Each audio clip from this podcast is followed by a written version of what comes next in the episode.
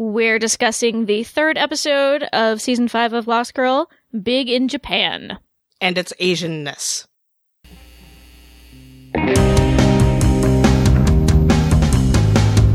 Welcome to Drinks at the Dal, episode 83.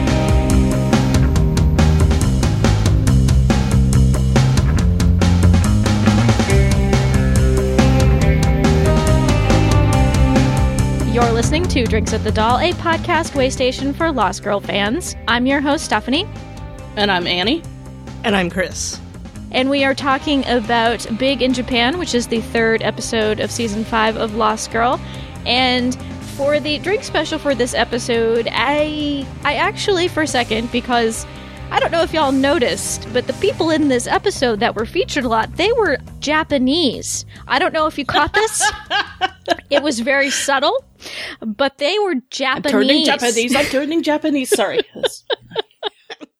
And because of the subtlety of the Asian characters in this episode, I was actually tempted to make the drink special Oriental cocktail in tribute to the old fashioned tropes that we saw in this episode. But I didn't end up going with that. I went with a, a drink called Lonely Night, which if I had this drink, I would feel less lonely, I think, because it involves coffee liqueur, Irish cream liqueur, hazelnut liqueur, and vanilla ice cream. So it is a frozen drink, and it sounds delicious. Yum. Mm-hmm. That does sound really good. doesn't it?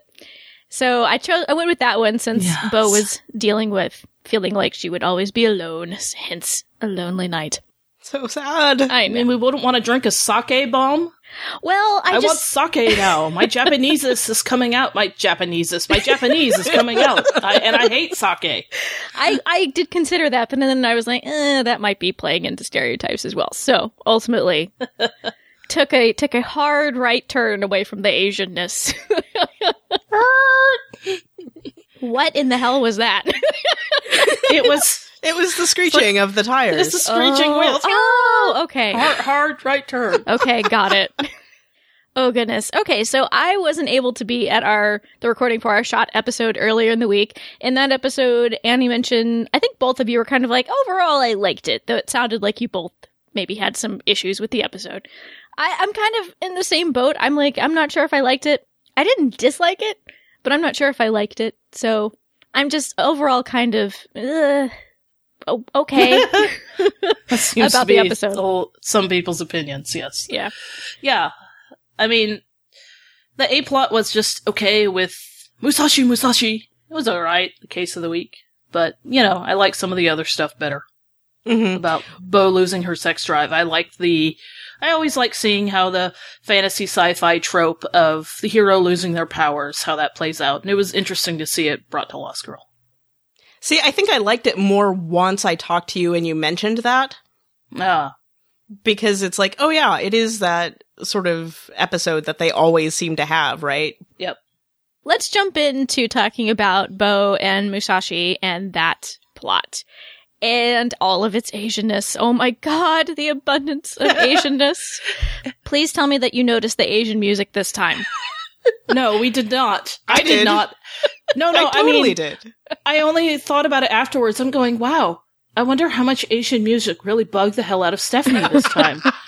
it was more the set design and the costumes going, oh, so Asian, so Asian, Asian everywhere. It's bleeding out of my eyeballs, Asian.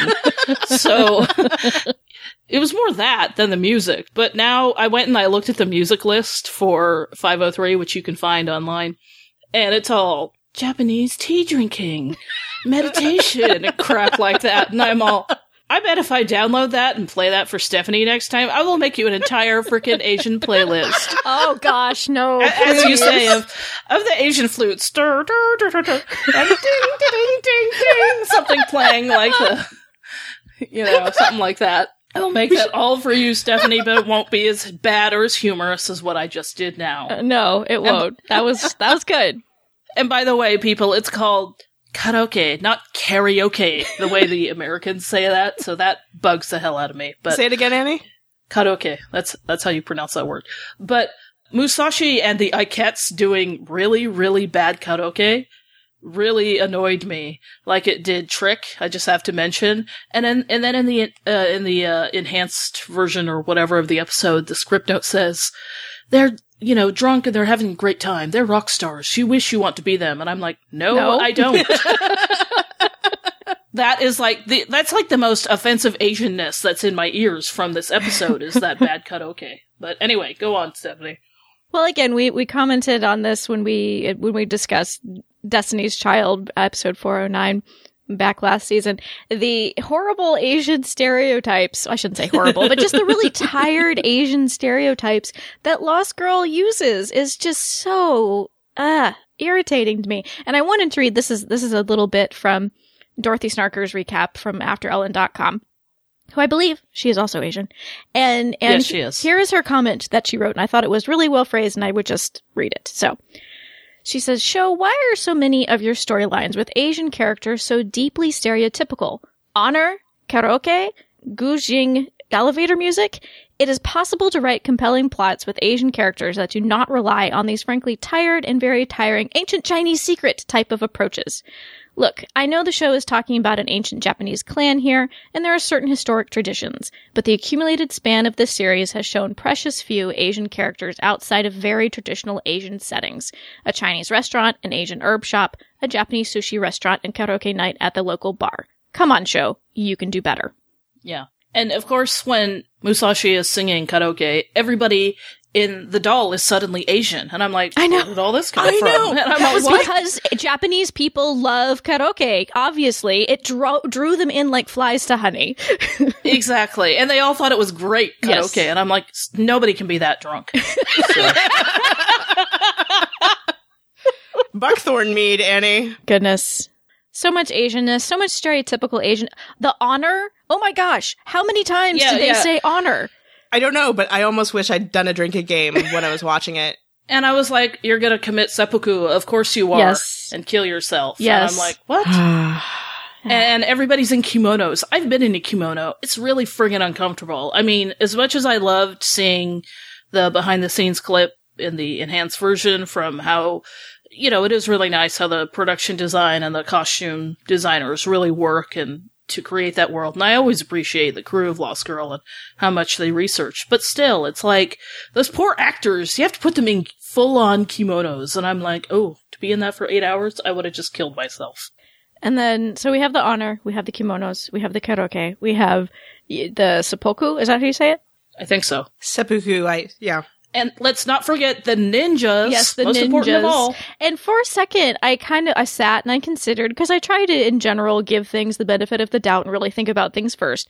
And I sat and I thought, like, well, are they trying to do an homage, kind of like you know, Kill Bill Vol- Volume One is a kung fu movie homage? And it's like, no, I, I they might have been trying it, but it really was not successful. So it just ends up being a huge hodgepodge of Japanese slash Asian stereotypes, and I'm just done with that. Can we please not do that anymore? Well, it's a stereotype because every other freaking fantasy and whatever show uses it becomes a stereotype because nobody, as Dorothy Snarker said, is doing it inventively and realistically. Chris, you and I are not going out wearing freaking kimonos because we've got part Asian in us. We are never doing that. I was going to say, to be fair, I'm not Japanese, but yeah. I, I've got Japanese heritage, but I ain't wearing no kimono. I am wearing a very comfortable shorts and a t-shirt right now. my drinks, my my Dal t-shirt, which is one of my favorite t-shirts, and very comfortable. So, Well, I'm wearing my bow hoodie again, so there Yay. you go. So it sounds like we we all were fairly underwhelmed by this storyline. My my biggest problem besides the Asian stereotypes is I felt like there was too much explaining and not enough seeing things actually happen. It felt like all of the important plot points of this storyline happened because somebody explained something lengthy. And it, just felt really really not well executed at all to me. what's the word? Um, too much exposition, not enough Exactly. showing. Exactly. Except when it came, I mean, the stereotypical ninja scene. I mean, the production design was beautiful, and I like seeing that that fight from a stunt point of view, Mm-hmm. and hearing about how much fun Rachel and Anna had being pretend ninjas, trying to see through their masks. But yeah, there was a lot of talk, and then you know, there's some things I wish we'd seen. And then Musashi's power, since he's proved to be a fraud, it's kind of lame. It's like, what is his power? To see stuff in drinks, like glow in the dark ice cubes? Like, tricks his hands do. He can wave his hand over a drink. Ooh, that's like a really cool Fae power. What the hell? He can chill glasses. So he would be useful working in the restaurant. yes, but he'd be a very handy bartender or bar back at least. Maybe he can wave his hand over the toilet since, you know, he is relegated to cleaning toilets and go, oh, Because they turned him into like- an edamame. yeah. And he's an edamame now and he can go, oh, it's like, uh, that, that phosphorescent stuff or whatever you put, you know, or it's like a black light when you can see how dirty the toilet is. He can see how dirty the toilet is and go, oh, I really need to scrub there and not yeah, get that spot. So I don't I, know th- what his I thought he was is. making stuff cold. He, yes, I he was. guess, but uh, well, you can freeze someone's butt on the toilet, I guess. But it's not. That's what I was thinking. Is like, how would that be useful in, I, with I the don't know. toilet? It's, it doesn't seem to be a useful power. That's just what I'm saying.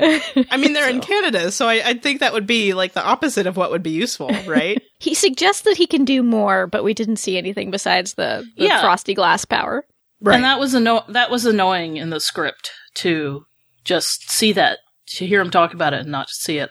Although I have to say, I really, really loved Tamsin fangirling over him.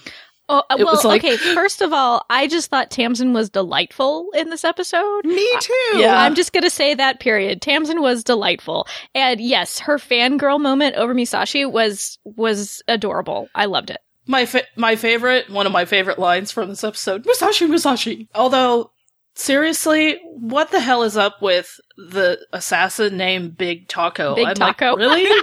Big know. Taco? How can anybody take an assassin like that seriously? Like Tamsin says, it's a competitor from her bounty hunter days. Fear me, Big Taco. What the? Seri- maybe it's like a diversion because people won't take him seriously, and then he could just come in and hack their head off because they're too busy laughing at the big taco. Exactly. name. they But I they just, underestimate him because his nickname is Big Taco. I was like, "What, Lost Girl writers? What the heck are that? And that's not even Asian. You make everything Asian except big, Big taco. Taco. No, did you see how it's? Did you see how it's spelled in the credits though? no. How is it spelled? I oh, don't. it T T A T A K O or I don't know. Yeah, it's like T O C dash O or something, I, or T O K dash O. I forget exactly. I I didn't write it down, but I did Oh. see that it's. So maybe it was just poor pronunciation of a Japanese name. It could have been. I mean, they were they like spelled it Japanesey, but Yeah. Japanese. I mean that's supposed to be the joke, right? Like Yes. it's Yeah. it's a Japanesey thing that uh, when when pronounced in, in English, a Canadian accent. Yeah, it's like it just sounds Sounds- like Well, not taco. even that. I think with the Japanese alphabet the way it is, uh, yeah, you could spell it phonetically in Japanese, but it's still pronounced taco in Japanese, like takako. Like you know, you still have those. Uh, you still have those um, consonants in the hard, those hard consonants in the Japanese language. But you know, it's like you could have made a joke to make it more clear, like. Bo could have been like taco, yummy, and she's like, no, like Japanese, ta- you know, and like spelled it out so that we didn't think it was Mexican instead of having to look at the credits. So okay, No, no, because I had that moment too. I was just kind of like, "What the hell? That can't okay, possibly now, be." Now, now I get it. Yeah. Okay. And then looking at the credits, it's like, "Oh, they were trying to do a thing, but it just it was not clear within the context of the episode." they meant it to be Japanese, but instead it became a joke. According to Wikipedia, it's T A K apostrophe O. Taco or something Okay. like that. Okay. Okay. I said dash. It was apostrophe. It was apostrophe. I couldn't yeah. remember. But Well, you got close. We got the idea.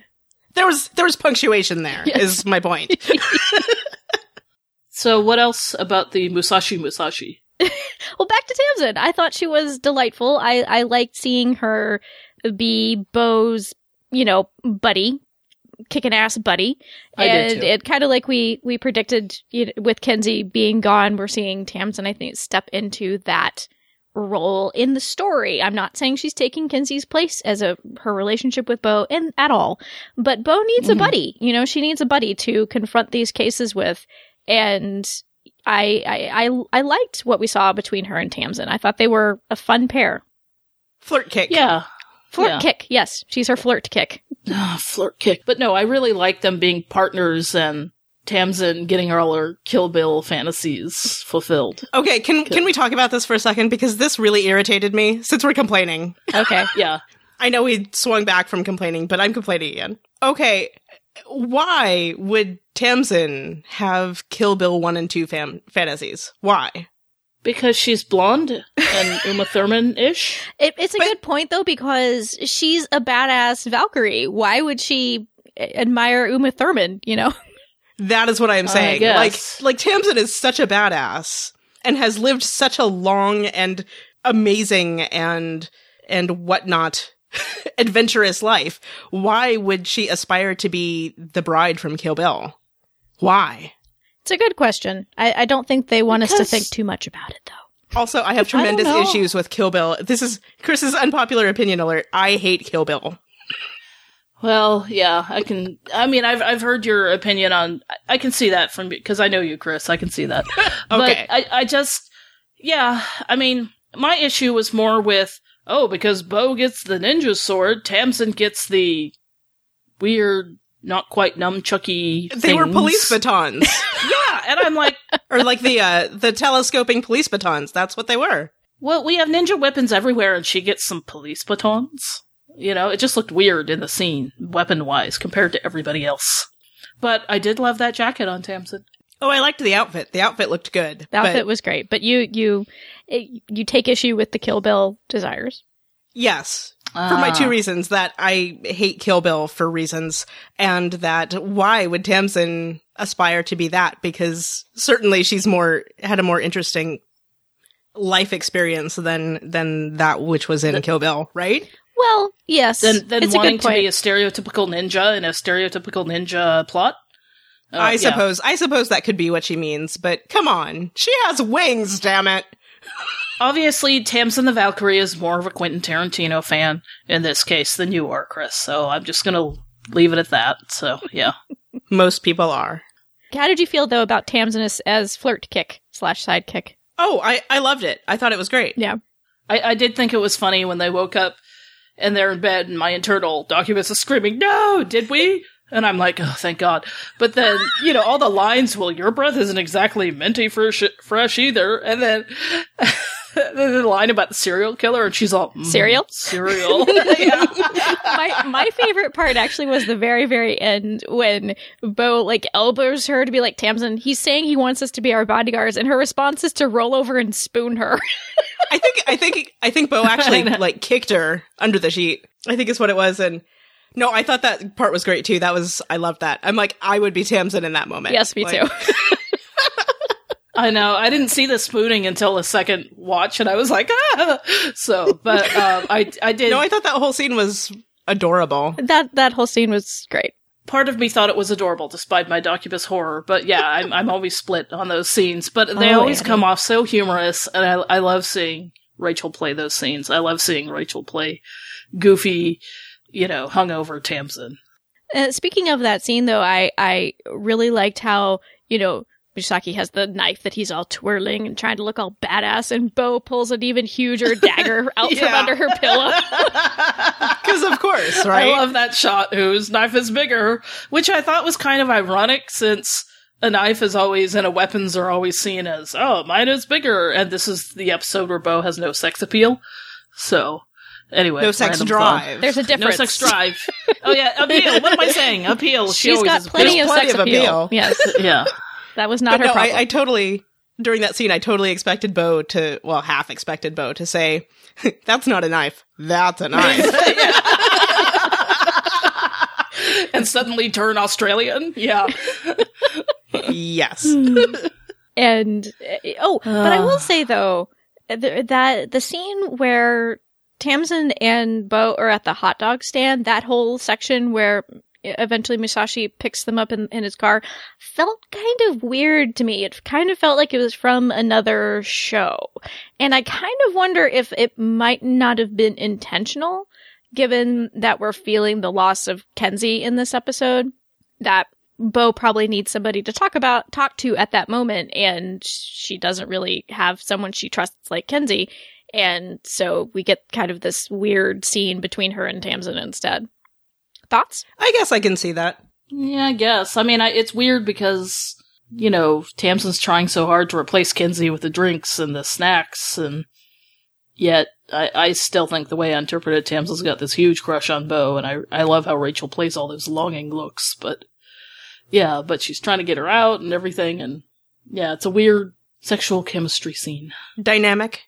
Dynamic, yes. Yeah, I was going to say the the big difference though is that Kenzie never wanted to sleep with Bo. No. So That's true. No. it is it does add a layer of um awkwardness to the situation Yes. because we do eventually see Bo talk to Trick. So Yeah. being the only person now in her circle, her social circle, who does not want to sleep with her. Yeah, that's true. Yeah. And that was a funny, uh, it's like, it harkened back to the scene. So many glasses must polish. When poor Trick, he's like, uh, for the succubus, the, uh, orgasm. I, I didn't get to mention my top three of the episode. That was definitely in my top three. Having Trick Mm-hmm. try to give the talk version of the talk to Bo The talk. was it was awesome. I thought Rick Howland played the scene really funny. I, I've I've I watched know. it. I think. I, I've watched it twice now, and each time I've just cracked up when he t- when he said uh, um uh orgasm. Um, it's just, I just really like the way that he played that scene. Well, Yeah. what I thought was an interesting bit of Fae trivia in that scene was that he said that the sexual release is important for all Fae, and I'm all, huh. Interesting. We haven't really heard that about all Fae before. But Yeah. Anyway. Well, I guess if if we're done talking about Musashi, unless there's anything else we want to. Oh, I guess the what last comment about that storyline. The I guess an aspect that I liked uh, was this because clearly it was a story about the fact that oft so often and historically. You know, women have been overlooked for their accomplishments. It kind of reminded me of. There's been a lot about Ada Lovelace actually in the news recently, who was instrumental in in inventing the computer essentially, but got very little credit for for very many years. And so I, I you know, I appreciate what they were maybe going for with that element of the storyline, Yeah. but but all, taken all together though, I just thought it was a mess. Yeah, I mean, I, I guess I kind of agree with you that I liked the story itself, but the execution of the story felt a little weird. Yeah. Yeah. It wasn't It it, felt- wasn't Cliche. yeah. It was not particularly strong. But yeah, and then the whole of like, of course, it's his sister. There was the big reveal, and well, really, it wasn't that much of a reveal because I figured it was Yeah. the Yeah. sister from earlier. But who else is it going to be? Yeah. right, and I, again, because it's Lost Girl, and that's the big sort of uh story they always tell, right? Like, it's thematically relevant, is what I'm getting at here. Right. Yes, mm-hmm. it's definitely thematically relevant. And then, of course, the whole thing at the end where they maybe hit it a little bit hard. The the point that Musashi was trying to be the leader, but he was basically a crappy leader, and so mm-hmm. Bo gives them the little lecture Mhm. about what it is to be a leader. That scene was really overwritten. I was, I was, I, I mean, I get that we wanted to see this skeezy guy who was, you know, watching two girls make out. Ugh, I don't know why they had to include that. It, you know, it was nice to see him get his dues, so to speak. But at the same time, I just thought, uh, do we really need this scene? It's just so over the top and preachy. It's it's like the moral lesson of the episode is exclamation point exclamation point. Yeah. If you missed it, yeah. I mean, I, it was really overwritten, and I, again, this is what a lot of typical TV tropes do. It's like, oh, here's the moral lesson with the big exclamation point, and Yeah. this was the reason why we had this week's villain or story to show the hero something that they needed to realize about themselves. Yes, Um, in case you didn't get it, here it is. Yeah. And, you know, I mean, when TV is kind of, you know, being a little, you know, when the script is a little blase in terms of its execution, yeah, it's, that is very obvious. I mean, I did like that line of Bo saying, you know, good leader is what you need to be strong, merciless, vulnerable, just because it highlights all those aspects of Bo that I like. But yeah, in terms of execution, I'm like, yeah. I mean, the good thing we got was the red dress and the hat. And Oh, she looks great in the hat. Fabulous. And the Oh, awesome, God, like, yes. slow motion strut. The Yeah. strut, sashay those hips, girl. Mm-mm. which I know is Mhm. like a little bit cheesy, but I kind of like those scenes anyway. It kinda cause- me worked. too. Because I'm an. Alias fan, and Yeah. that's sort of like an Alias hallmark kind of Yep. thing. But anyway, It and, worked. and in that scene's defense, though, like the the overwritten highlight of the thesis of the episode, hmm I do know people who need that sort of thing, so I can see why they Yeah. did it. But at the same time, I am a little irritated with it. But whatever. Yeah. because it, was also Bo, a wrap up to Bo's story, personal storyline in the episode where she's dealing with some, I think, guilty feelings as well as feeling like Yeah. you know she's alone in this and, and, and you do get to hear her say you know you, you you let everybody down essentially or you i forget exactly the line that she read and the line that she said but so it, it is a wrap up to Bo's storyline too i get that i just thought that it was way overwritten Yeah. Right. again my my my main complaint against the storyline besides the asian tropes it, too much explaining not enough showing it was just a lot of talking so I guess let's move on to talking about Bo's personal storyline of the episode, which I did like better.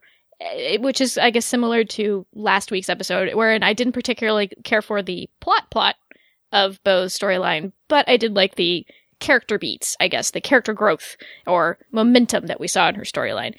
And Mhm. and and like Annie mentioned, like I, I do tend to enjoy these superhero, superheroine loses their powers type of storylines. So I hadn't thought about it in that regard until you put it that way, Annie, but I do tend to enjoy those. Well, now that I was mentioning it in that context, I was like, wow, it took till the season five for us to see that. That's kind of a long time until we see that kind of storyline. It really is. Yeah. Usually it's around season three or something. So I guess my my issue with this though is the whole time I was kind of expecting this to tie back into the previous episodes Huh. because there was the whole thing with Persephone and Persephone saying you're always or one is always starving in Right. in Tartarus. Right? Oh. And so oh. I'm like, is this is this having to do with that? Is it The because she ate yeah. in in Tartarus? Is that what's gonna happen? Is it somehow related? And no, it was psychological, which was fine. I get where they're going with this story, and it made sense to me once they explained it. but it's just one of those uh, because I was waiting for it to tie back in, and it didn't. You know? Yeah. I mean, I guess it did in a minor way. It was everything overall with Hell and Well, sure. Tartarus and Kenzie and everything. But, oh, okay. But you had a more specific plot point. Okay. It sounds like the three of us liked it more or less, but I have seen some people who are really critical of this storyline feeling like we're seeing Yes. Bo, her selfishness emerge that we saw in season four, and she's just being really self involved, and it's not fair that this is her reaction to Kenzie leaving. And that wasn't, I didn't find Bo being particularly selfish in this episode, but I was curious what your two, your, your takes on it was. I'm so irritated with this just because I guess this is the big thing for me is people are like, Bo needs to stop being so selfish and needs to, you know, get back to her compassionate, big-hearted self. This is my, here's my issue, right? Don't you think that in some sense what we're seeing is the, essentially the other side of being so compassionate and big-hearted? Because essentially, if one is compassionate and big-hearted, eh, eh, at least in my mind, theoretically, it's part of Bo feeling things so deeply, right? Bo is a very emotional person. This is not news. And so why would Kenzie leaving not affect her this deeply that she's having these issues? You know what I mean? And the Exactly. whole the whole point of the episode is that Bo was sort of ignoring it or repressing it or whatever, which was affecting her. And so, you know, the whole point about being vulnerable at the end, like, uh, this is another thing that plays out constantly on the show, right? People keep things from other people thinking that they're protecting them, but really it's just causing more problems. Right. Trick.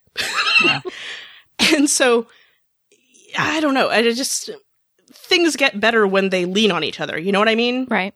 And I Mhm. don't think it's being selfish to need something in that moment from her friends, right? That doesn't that doesn't seem selfish to me. That that's Yeah. just being human. Well, Chris, you and I were talking about this, where it's like Bo's been through all this trauma. Uh, who wouldn't break down? Right. Uh, who? Yeah, and it's like she went to hell. She lost Kenzie, you know, as and Dyson and Lauren have guilt about it too. They couldn't help Bo. Dyson was saying, "I I held Bo back from going into the portal," and Lauren's like, "No, Bo blames herself for everything." Kenzie died. She had to go to hell to get her back. Go through this traumatic experience in hell. Find out her father is Hades and Persephone and all this stuff, and then Kenzie leaves you know, for her own reasons, you know, for her own sanity and to, you know, save herself in a way.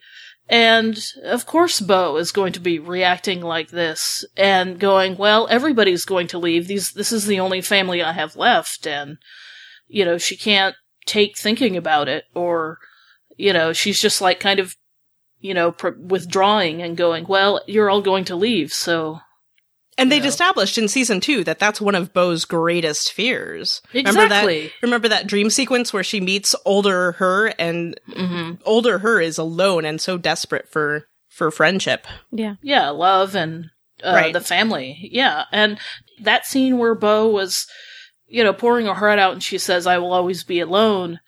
And then one by one, Trick and, you know, Lauren with, uh, you know, I, you stole my heart and I'm never going to ask for it back. And they all tell her, and even Tamsin in her own tough love way, they all tell her why they love her.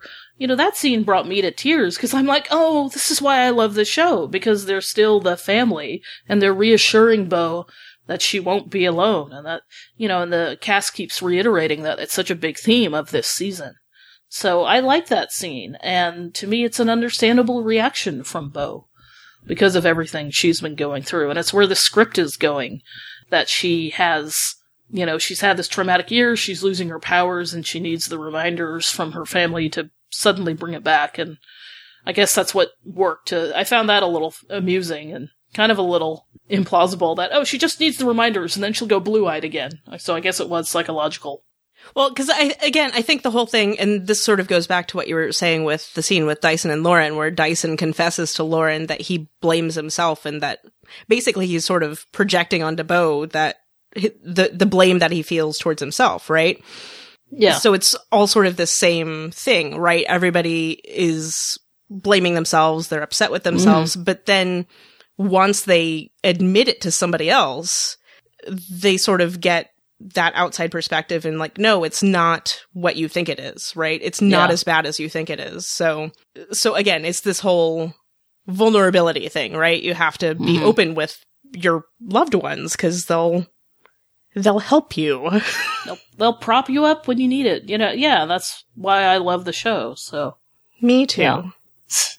I had a similar perspective, I guess. I, again, I didn't feel like Bo was being especially selfish. This was her emotional reaction to losing her best friend, like, who's like a sister to her. And I hadn't thought about it in the context of the season two dream sequence, Chris, but you're absolutely right. This is a fear that they've established for Bo for a while now.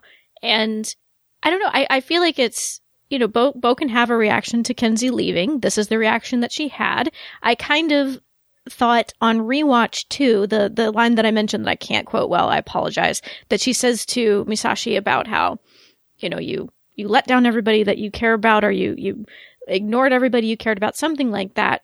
I almost wondered if this was also a reaction to her kind of deserting her friends in season four, yeah Oh, probably. contributing to the I'm always going to be alone. It's it's either I'm going to push people away or they're going to leave me because it's too hard. or they're going to die in Lauren's case Yeah. because of her morality. Yeah. Mortality. Mortality. Mortality. Morality. No. She's just too good. She Dang dies. it, what is it with me and the stupid wordplay this week? But uh, I- I did uh, on rewatch when you know Lauren says her line, "You stole my heart, and I'm never going to ask for it back. You will never be alone." And Bo just like throws back her head and sobs, and I'm wondering at, at that point, and I'm wondering if it's because she's being reminded of Lauren's mortality. That is my one thing about this this storyline. It's not that I'm not going to call it a criticism, uh, but I do kind of wish because they haven't yet. I wish that they had maybe used this storyline to address the fact that Bo has people in her life, namely Kenzie and Lauren, who are most likely going to be dead long before Bo is. And I kind of wish that they had used this storyline to address that aspect more directly. I understand why they went the route that they did and a big family hug at the end. I, I do get that. But I think this could have been a good opportunity to also address that more directly between B- Bo and Lauren, even if Kenzie isn't here. Well, mm-hmm. for that, Bo and Lauren, I think, should be in a room having an actual conversation and having sex afterwards. I'm taking a drink. But I really do hope they address that more because, as Bo said in Adventures in Babysitting, that's when she acknowledges how long she's going to live. And I'm like, it took her that long to acknowledge it. So, yeah, I do hope they do that more. So I hear people saying they felt like Bo was acting too selfishly in this episode. You know, I, I don't have that perspective personally. I can kind of see where you're coming from on rewatch, but I, I feel like it, this is Bo's reaction to Kenzie leaving. Some of t- you know our emotional reactions are what they are. They're not always pretty. And and I personally I, I liked more or less what they did with this storyline in this episode. I kind of I don't know the the group Yeah. hug at the end got a little cheesy for me, but but I I'm not overly emotional. I can never have enough cheese. I know you can't. I know you can't. I knew you were going to think it was too cheesy, and I do think it was maybe a little bit too on the nose, hmm. but I don't care. I don't care. Not really, because Cheese, schmees. Give me, give me brie, give me cheddar, give me whatever. I like all kinds of cheese. I had some brie for lunch. It was delicious. I love Brie too. But I guess I guess this is my issue, right? Even if it is being selfish, and maybe it kind of is, I acknowledge that. Yeah. But I don't think it's unreasonable. I don't think it's an unreasonable reaction to having your best friend leave. Yeah. And I don't think Kenzie leaving was unreasonable either. You no, know what I mean? No. hmm I, I can understand why these things are happening. Yeah. They they emotionally make sense to me. Well, because Yeah. I, I will say for me personally, I didn't feel like Bo was blaming Kenzie for leaving. Mm-mm. I think she was No. just there's a moment of sort of recognizing what a future being the queen. Oh, I don't want to talk about that, but be, you know, this idea of being the Yeah, chosen yeah. one, having a higher calling that you can't get out of, what this could do to people that you love. And that's what I really thought this episode was. It, it wasn't so much like, why did Kenzie leave? That's so unfair. Why are they going to leave? That's so unfair. But just kind of grappling with the idea that people that you love in your life are going to leave for various reasons. And, you know, there may not be anything you can do about it. Yeah, she has no control over it if she is the one. You know, and sometimes Bo, there's that thing where Bo pushes against it and says, you know, I will live the life I choose, the whole concept of the show. But, you know, and then she struggles with it times like this, where being the one makes her a target. So even if she, you know, she has Trick and Tamsin and Dyson who are very long lived, they- they're made a target because they're associated with her as the one and they could be struck down because of that or killed because of that, you know. And then you have Lauren and her mortality to worry about too. Also, so- her morality, her darn morality. yeah, and her morality. no, I will never worry about Lauren's morality or her sexiness, for that matter. Well, speaking of sexiness, let's let's talk about the fact that this this storyline really highlighted the, the tensions in the romantic relationships, or at least the romantic feelings. I shouldn't say romantic relationships because they're not all romantic at this point. Uh, between Bo and Tamsin and Dyson and Lauren, and personally, oh my gosh. me, I was I shouldn't say I was surprised, but I was surprised, even though I was I was holding my breath kind of. But I was taken aback by the by Lauren's whole oh Bo and I are just friends. you know, uh, because of the fact that we had and I okay, granted, I'm saying again, they have they have not said in season five that Bo and Lauren were dating or together or anything like that. But I was kind of thinking that they were because of what we saw in Dark Horse. And, and the fact What the that hell? What the fuck happened to are yours? What is this? We are I'm gonna have friends to bleep shit. that. Going no, Lord, what are you saying? So that was my reaction, but yeah, it was it was disappointing to me to say the least. But even a romantic relationship doesn't override the friendship. So the friendship No. is there Yeah. regardless.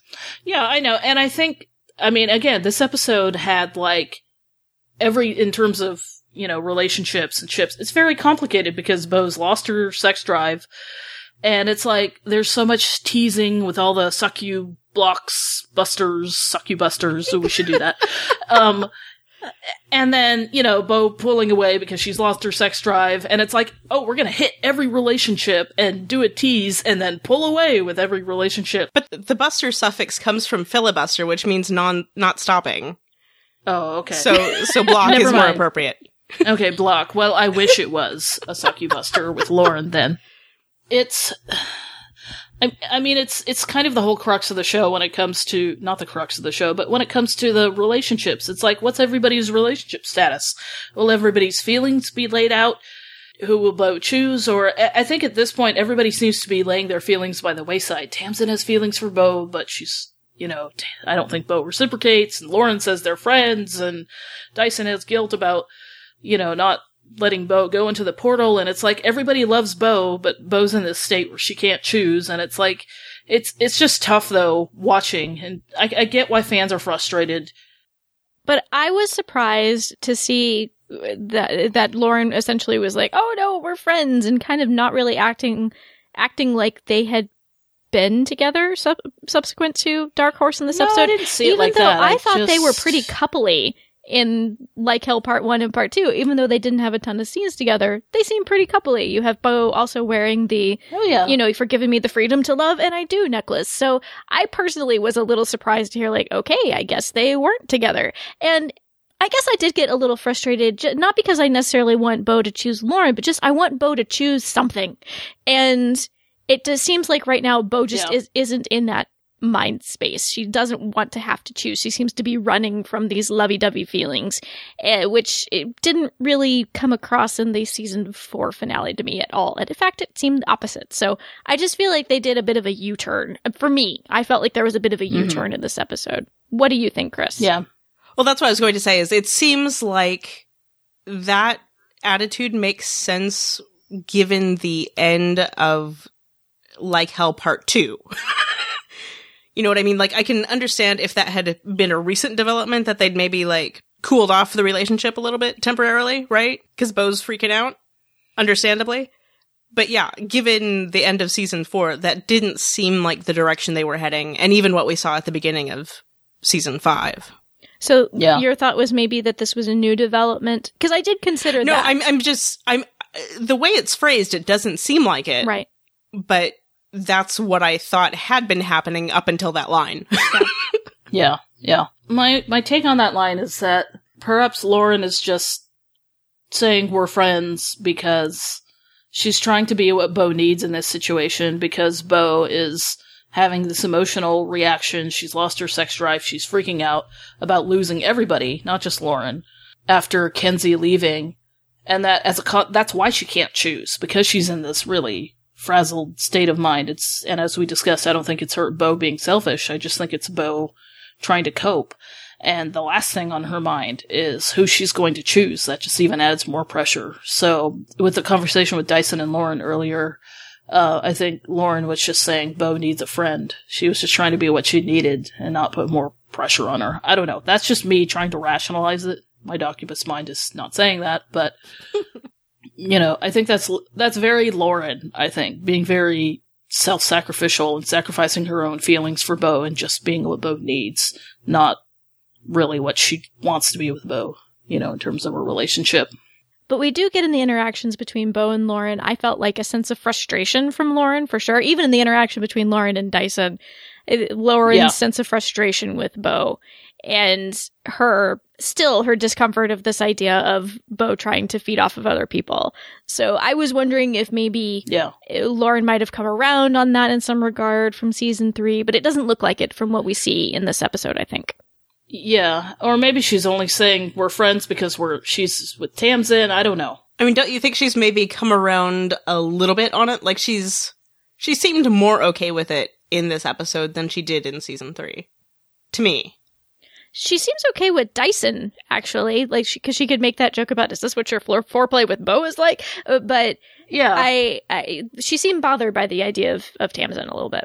but at the same time, she kind of makes her peace with Tamsin. I don't know. I think that's what the end scene was about, though. Sort of Lauren coming around Right. on on Tamsin, just generally.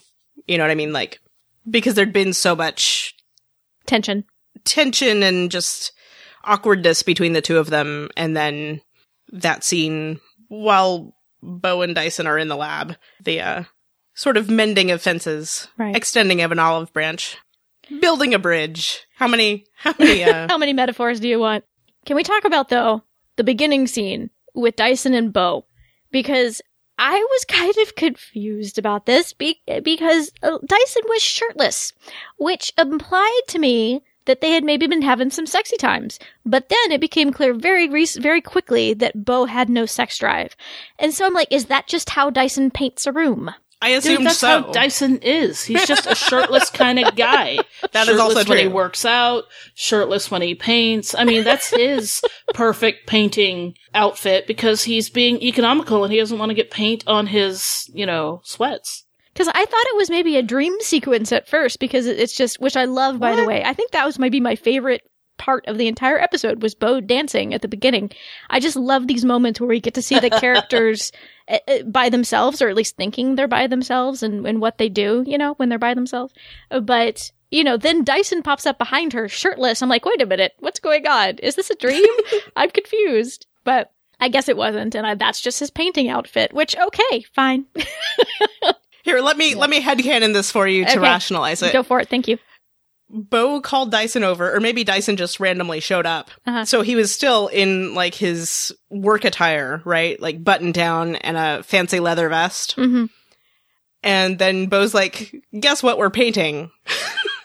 and so Dyson's like, oh, okay, then I should take off my fancy leather vest and, and button down shirt so I don't get paint on them. Okay, I can I can accept that. That yeah. was exactly. he wearing pants though? Did we ever see if he was wearing pants? Was he just naked?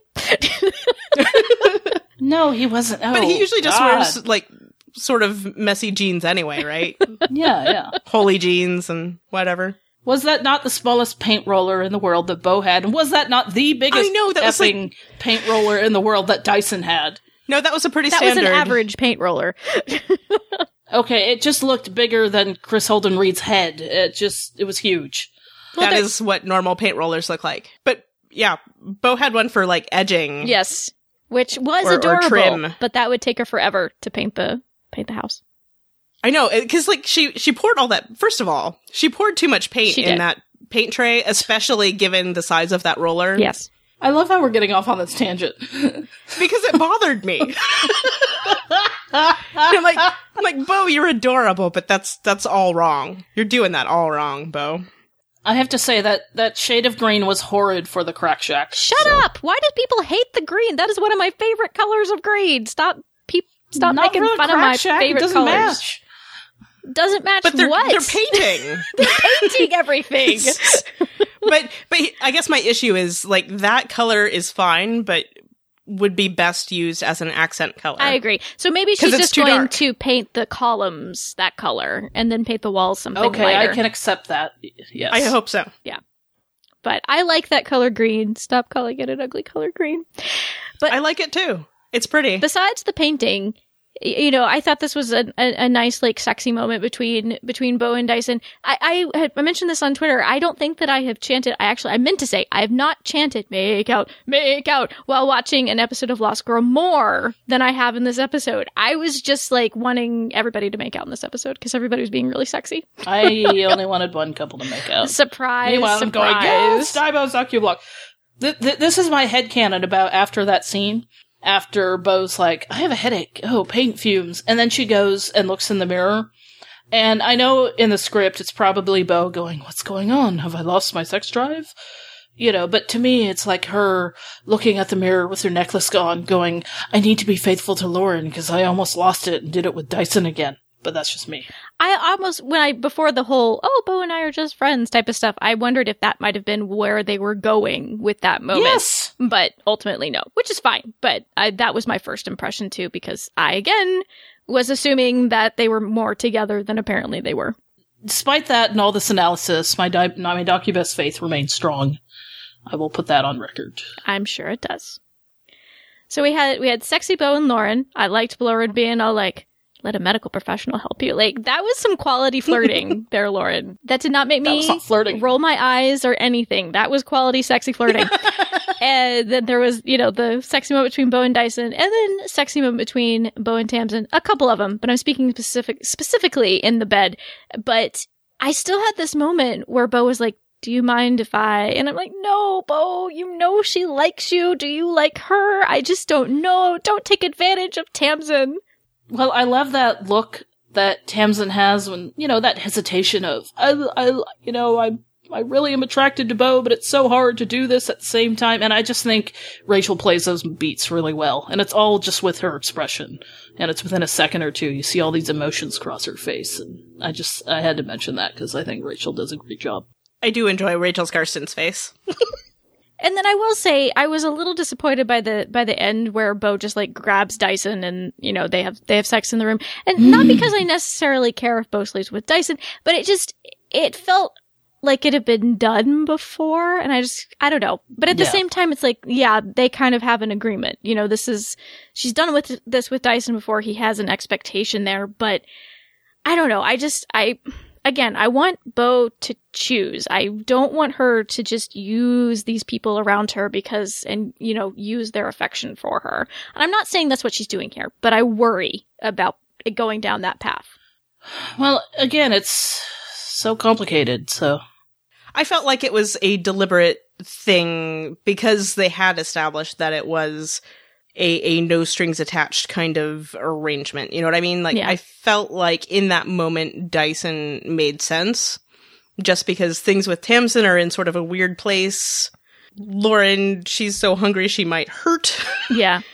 mm, Tricks off limits for reasons Thank God. of relatedness. mhm. So, so Dyson makes sense, you know?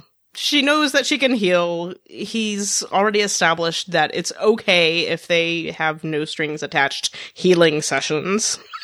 Yeah, I, I'm in the same boat. I understand why they did, why she chose Dyson, but at the same time, again, I'm just like, uh, it's kind of, I don't know. It feels like it's been done a lot.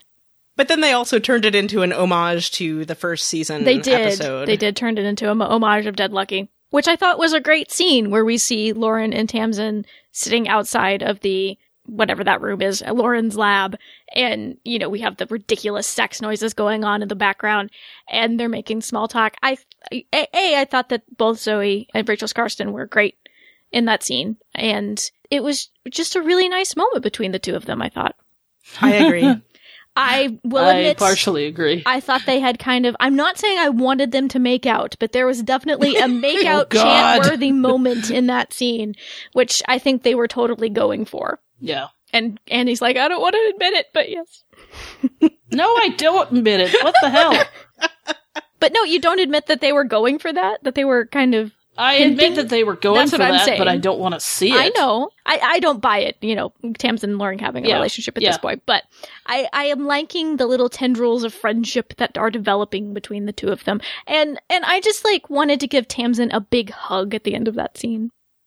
Me too. And again, that's really great, a great bit from Rachel because she, you know, wants to be part of this family. And her, again, her tough love with Bo in the previous scene, that's how she expresses herself. She doesn't want to lose Bo either. can we can we just go ahead and declare Tamsin episode MVP? Uh, not my MVP. So, I, I mean, going going back a little bit, Stephanie, I agree with you. I think it's I do want Bo to choose. I just don't know where. I, I'm worried about where the series is going to end up in that respect with the way everything is now.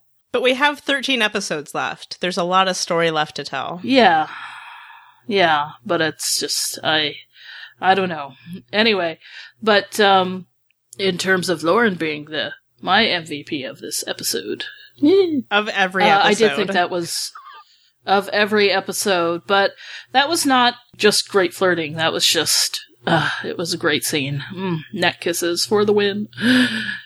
So let's talk about Lauren because for me, the Lauren scenes, the Lauren storyline was the uh, part of the episode that I thought worked the best and that I liked the best. Obviously, I did too. Chris, what do you think? I concur. Although, minor criticism, and this is really less a criticism than it is me being uh, weird and nitpicky, but she throws the, the syringe at the guy. Does it auto inject? That didn't make sense. she does have those. It was it wasn't a regular syringe. It was kind of an injector thing. But yeah, I had that thought too. Like, did it automatically release the ketamine? Okay, I'll just go with it. Well, and, and my other minor criticism everybody is like in the room when she's doing surgery on Bo, and I'm I know. like, don't we need a more, more sterile, sterile. environment? I know. I can understand why, but uh, yeah, but but I did see that my my you know I write a lot of her comfort stuff, and I'm like, oh, Lauren taking care of her her girl, her woman. And and I admit, I Lauren is one of my favorite characters on the show. I, I so I admit that I am biased toward Lauren, but I thought in this episode that the audience was really allowed to be, for lack of a better term, with Lauren, in a way that it, it not hasn't necessarily been previously. And by that I mean I felt like we really understood where Lauren was coming from the entire time in this episode. I feel like previously, you know, Lauren has gotten her own story arcs in episodes before, but there was always kind of a mystery shadowing her storyline. Oh, what is her motivations? Why is she doing this? And that separated Lauren from the audience. And I didn't have that in this episode. I felt it was really clear what Lauren's emotions were in this episode. Right. And this mm-hmm. is part of what we've been talking about, right? Is that Lauren needed a friend. Yes. She's never really had somebody she could just talk to aside from Bo, but that got complicated for a number of reasons. So now that she and Dyson are buddies, it's really helping, I think, the audience to connect more with Lauren because it gives her somebody to talk to about this stuff. Yeah. I, I really still like how the Dyson and Bo, excuse me, the Dyson and Lauren relationship is progressing, even though they've got, you know, they've developed to the point where they can make jokes about Bo and they have this unique understanding of Bo as both being her ex lovers. Meat lovers pizzas. Meat lovers pizza. And it's a unique bond they share and I like seeing that develop. And I like how Dyson has developed has developed in his relationship with Lauren to know how to talk with her so that she can, you know, find that place where she, you know, in the whole scene with the uh, Shurikens where she can find that place to use a weapon so that she can protect herself so that she can protect Bo. Yeah, I like the development between them. I really liked how we saw how we saw Lauren go to Dyson with a problem and he helped her with that. And then that allowed Yeah. Dyson to open up to Lauren and have her help him with a problem. I like that it was very reciprocal. Yeah. I just really liked seeing them interact in this episode. I just, I really did. It was nice. And I like that they, you know, obviously have the storyline of the problem of Lauren turning a Fae human and the problems that presents. And although uh, my headcanon is going, I would have liked to have seen a Fae army coming after her led by Evony and Lauren and Bo fighting side by side in some epic battle instead of phone threats, but, you know, that's a little bit more budget than they can do. And I, I was wondering why Lauren didn't tell Bo about the death threats, but you know, Lauren's aware that Bo has enough to worry about her. And as you said, Stephanie, I like that, you know, instead she goes to Dyson with the issue. So, and I'm sure Lauren doesn't want to put more stuff on Bo's plate. Well, and, and I think it was appropriate for Lauren to want to be able to deal with them herself rather than Mhm. going Yeah. to somebody and say, Bo save me, Dyson save me, Trick save me, Tamsin save me. I, I like that she, they went that route with it. Like, I want to empower myself to deal with this problem. The episode also addressed this whole idea of there's not always going to be somebody there to save you, right? Especially given the ending of the episode. Right. Yeah, and I, I like how, yeah, she goes to Dyson, but she's saying, empower me. And it's not just, yeah, that, that's Dyson giving her the tough love, saying, this is your new reality, you have to learn how to do this. Even if Lauren's reluctant at first, because it's her nature as a healer to not want to use weapons, she realizes the necessity of it and learns how to use it. and I still feel this very strongly. I don't want to see them turn Lauren into another Bo and Tamsin. I think that this is often a problem in fantasy shows is that in order to make a female character quote unquote strong, we show them, you know, being able to kick people's asses. And there's nothing wrong with that, but I think that that is just as limiting. Like, this is what makes a strong woman to be able to beat people up. That's just as limiting as having women not be strong and not being, you know, all women not being able to defend themselves. I think there needs to be a range of ways that women can be empowered and badass. And I always have thought Lauren was a badass because of her intelligence and the way that she uses her her intellect to get out of situations. That being said, I was really worried when I saw in the promo with Lauren, you know, throwing the stars and stuff. I'm like, oh, please don't turn her into another Bo or Tamsin. But it doesn't seem to me that that's the way that they're headed. I could be wrong, but I mm-hmm. liked that we didn't see Dyson doing that in this episode. It's very much just a, you know, I need to, I need to have some sort of defense here because I'm not always going to have somebody around who is physically able to defeat somebody who might be coming after me.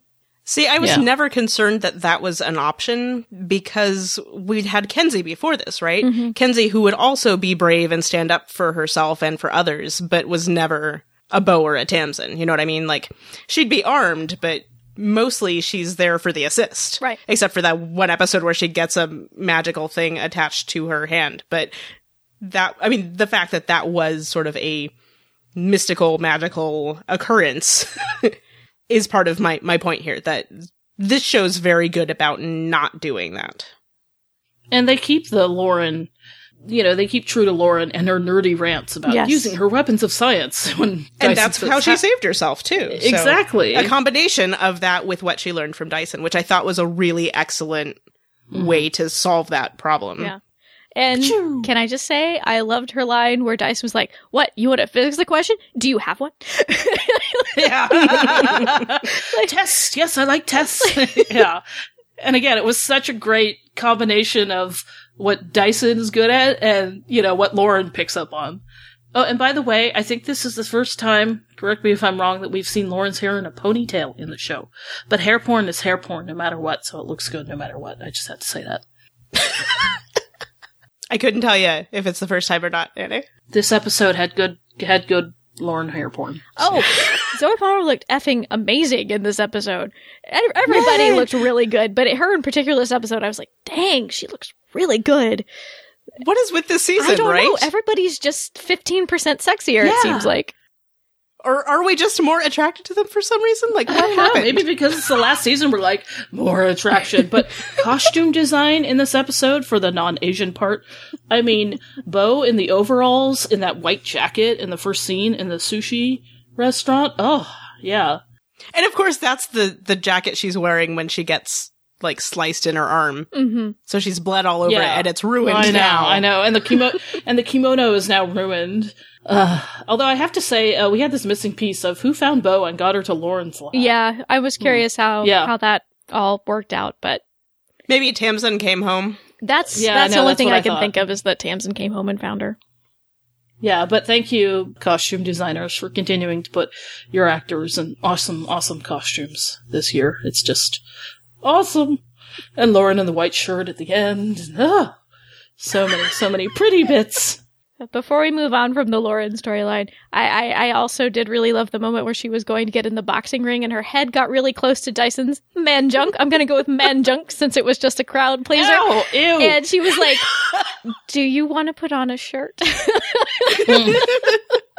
the only thing I noticed in that scene was thank you, costume department, for putting Zoe Palmer in a tight black shirt. Thank you. But I did not notice that part, no. How do you not notice that part, Annie? Because I'm not looking at the man junk. I am not wolfing at. I'm not looking at hot pants or wolf junk or anything. I am looking at Lauren. But Lauren's but, but face Lauren's was hair near was so the man junk. close. Just, I'm not gonna. It's great. Now I'm gonna go back and watch that scene and be horrified. So But it no, it's they played it really well because They did. because Lauren did that. She leaned down and then realized that her face was in close proximity, and then Oh, leans God. back up. I was like, Do you want to put and on a it- shirt? It's like right. I'm gonna hurl. Thank I'm you, thank you, Lauren, for allowing Dyson to have some modesty, or I should say, for allowing Kris Holden-Ried to have some modesty. I'm sure he appreciated being able to put his shirt on. I know. I don't know. After last year's Dragon Con, I'm not sure how much modesty he actually has. Fair enough. I know he's claimed to have some before, but I don't know. I just don't know anymore. So uh, we need to make me a a, a wolfery alert because I'm going to talk Dyson and Tamsin now, and how at the end of the episode they were super adorable, and why aren't they making out? I don't understand. I know. You should make some hilarious, adorable noise so we can loop it and then Something like that. yeah. That was work. really just me mimicking Annie. Yeah, I know, I know. But I think it's interesting that it's the first time in forever that Tamsin or Dyson have mentioned their jobs as cops. Yeah. or, ta- you know, and I'm like, well, yeah, where'd that go? And will Tamsin stay with the paranormal hot investigators with Bo? looks like it. We see her moving into the Kenzie role. I loved her cracks about, yes, I'm leaving my well paying job with a pension to play private eye with my roommate. Hello, Kickstarter, do you have money for spy cams?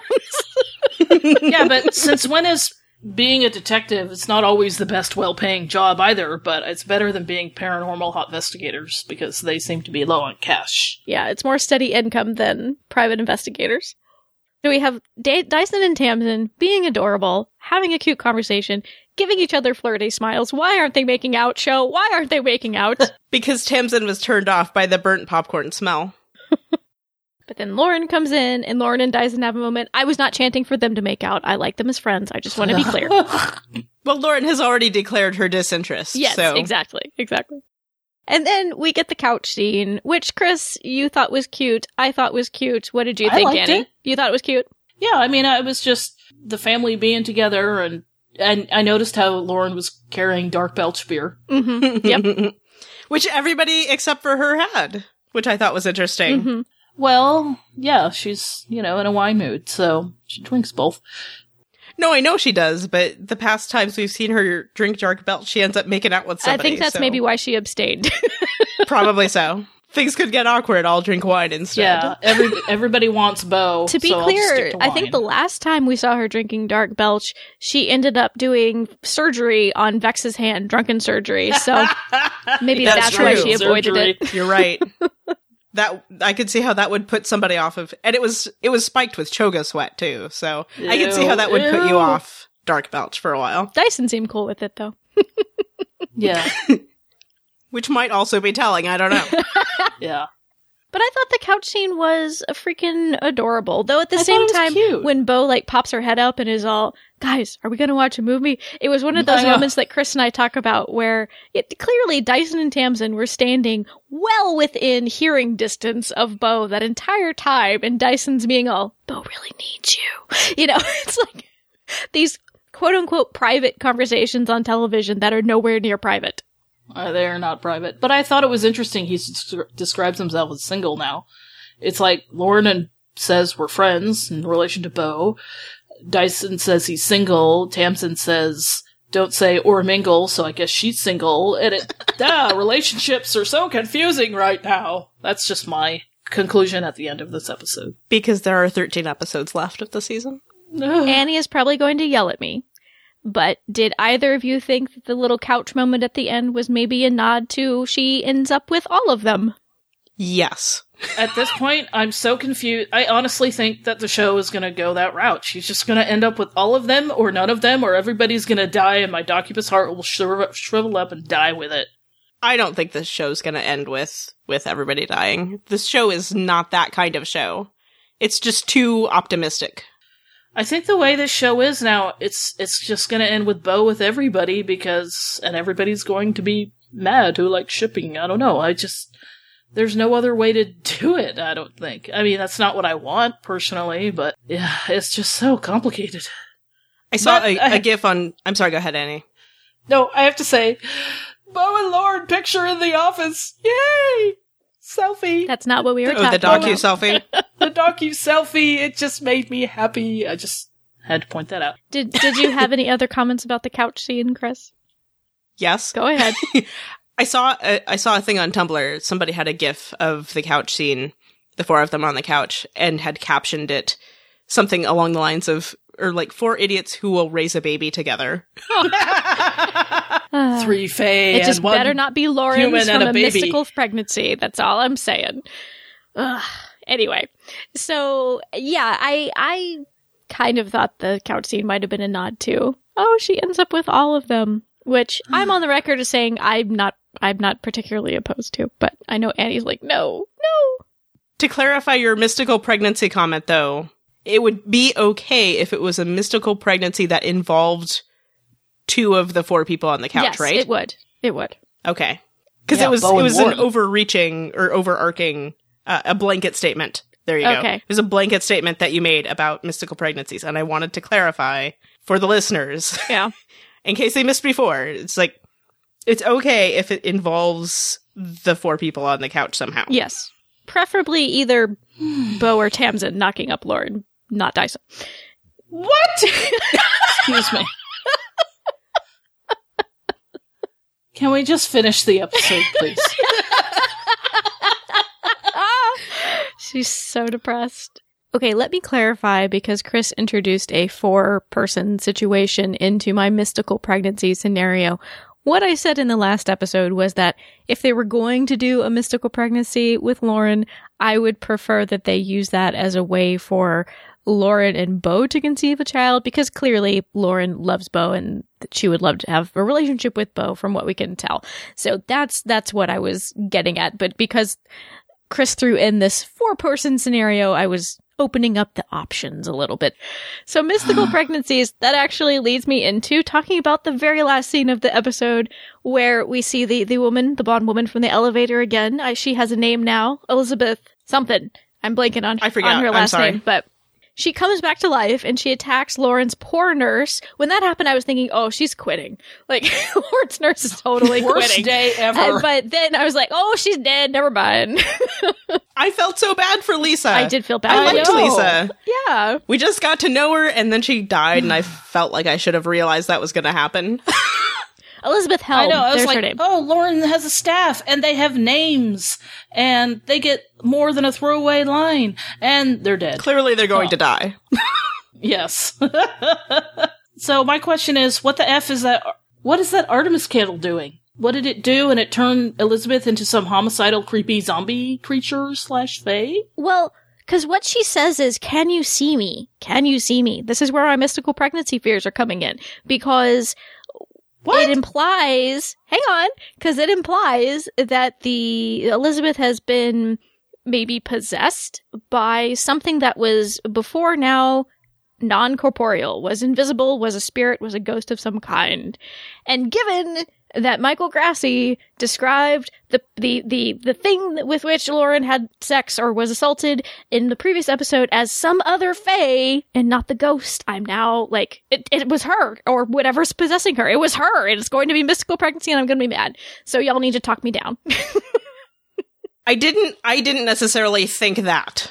I don't think the two storylines are connected in my mind, but go on. I'm trying to remind myself Occam's beard trimmer, Occam's beard trimmer. Uh, that sounds really complicated to me, but go on.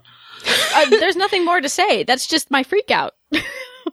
Okay. I mean, I also thought what they were implying was that Elizabeth or whoever had been possessed or something by or or you know, a spirit or something had been released by lighting the Artemis flame. Right.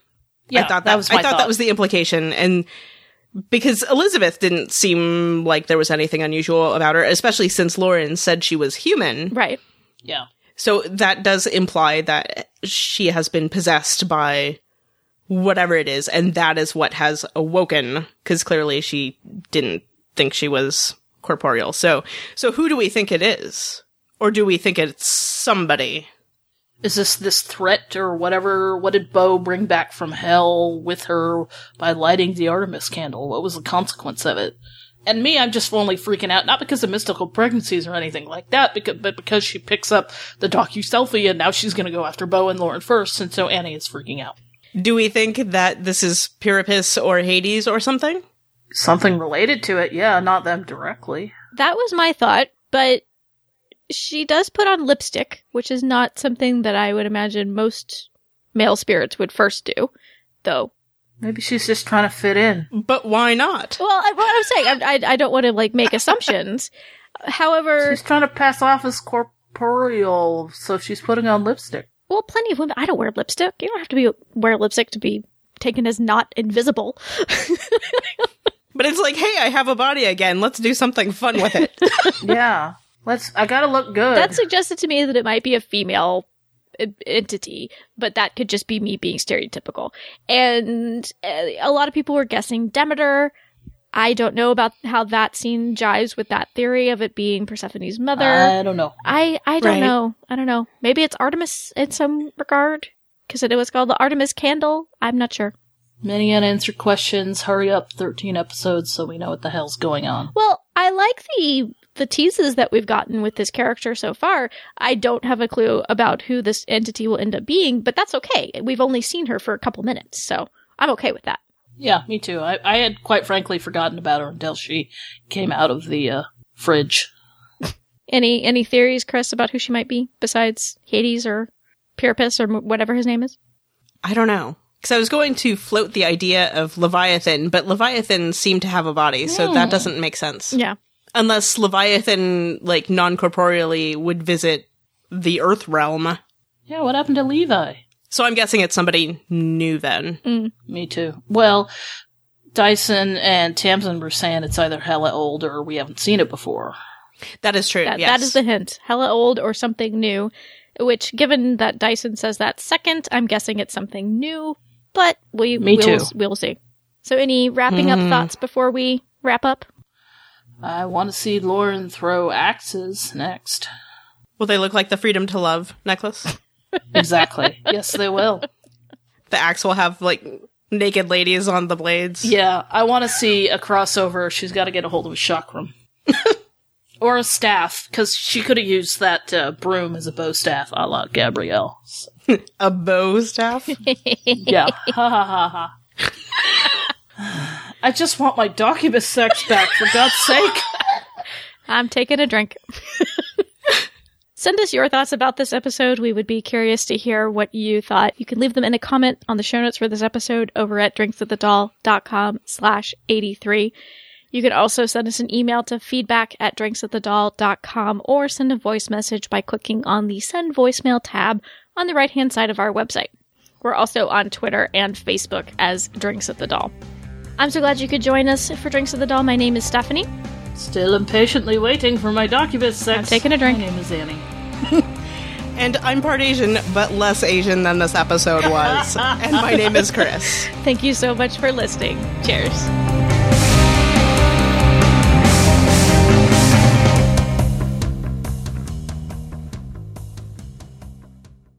Yeah, yeah. No, I'm. Wait, let me look over all my Lauren notes. Maybe make sure I say everything. She doesn't have normal notes. She has Lauren notes.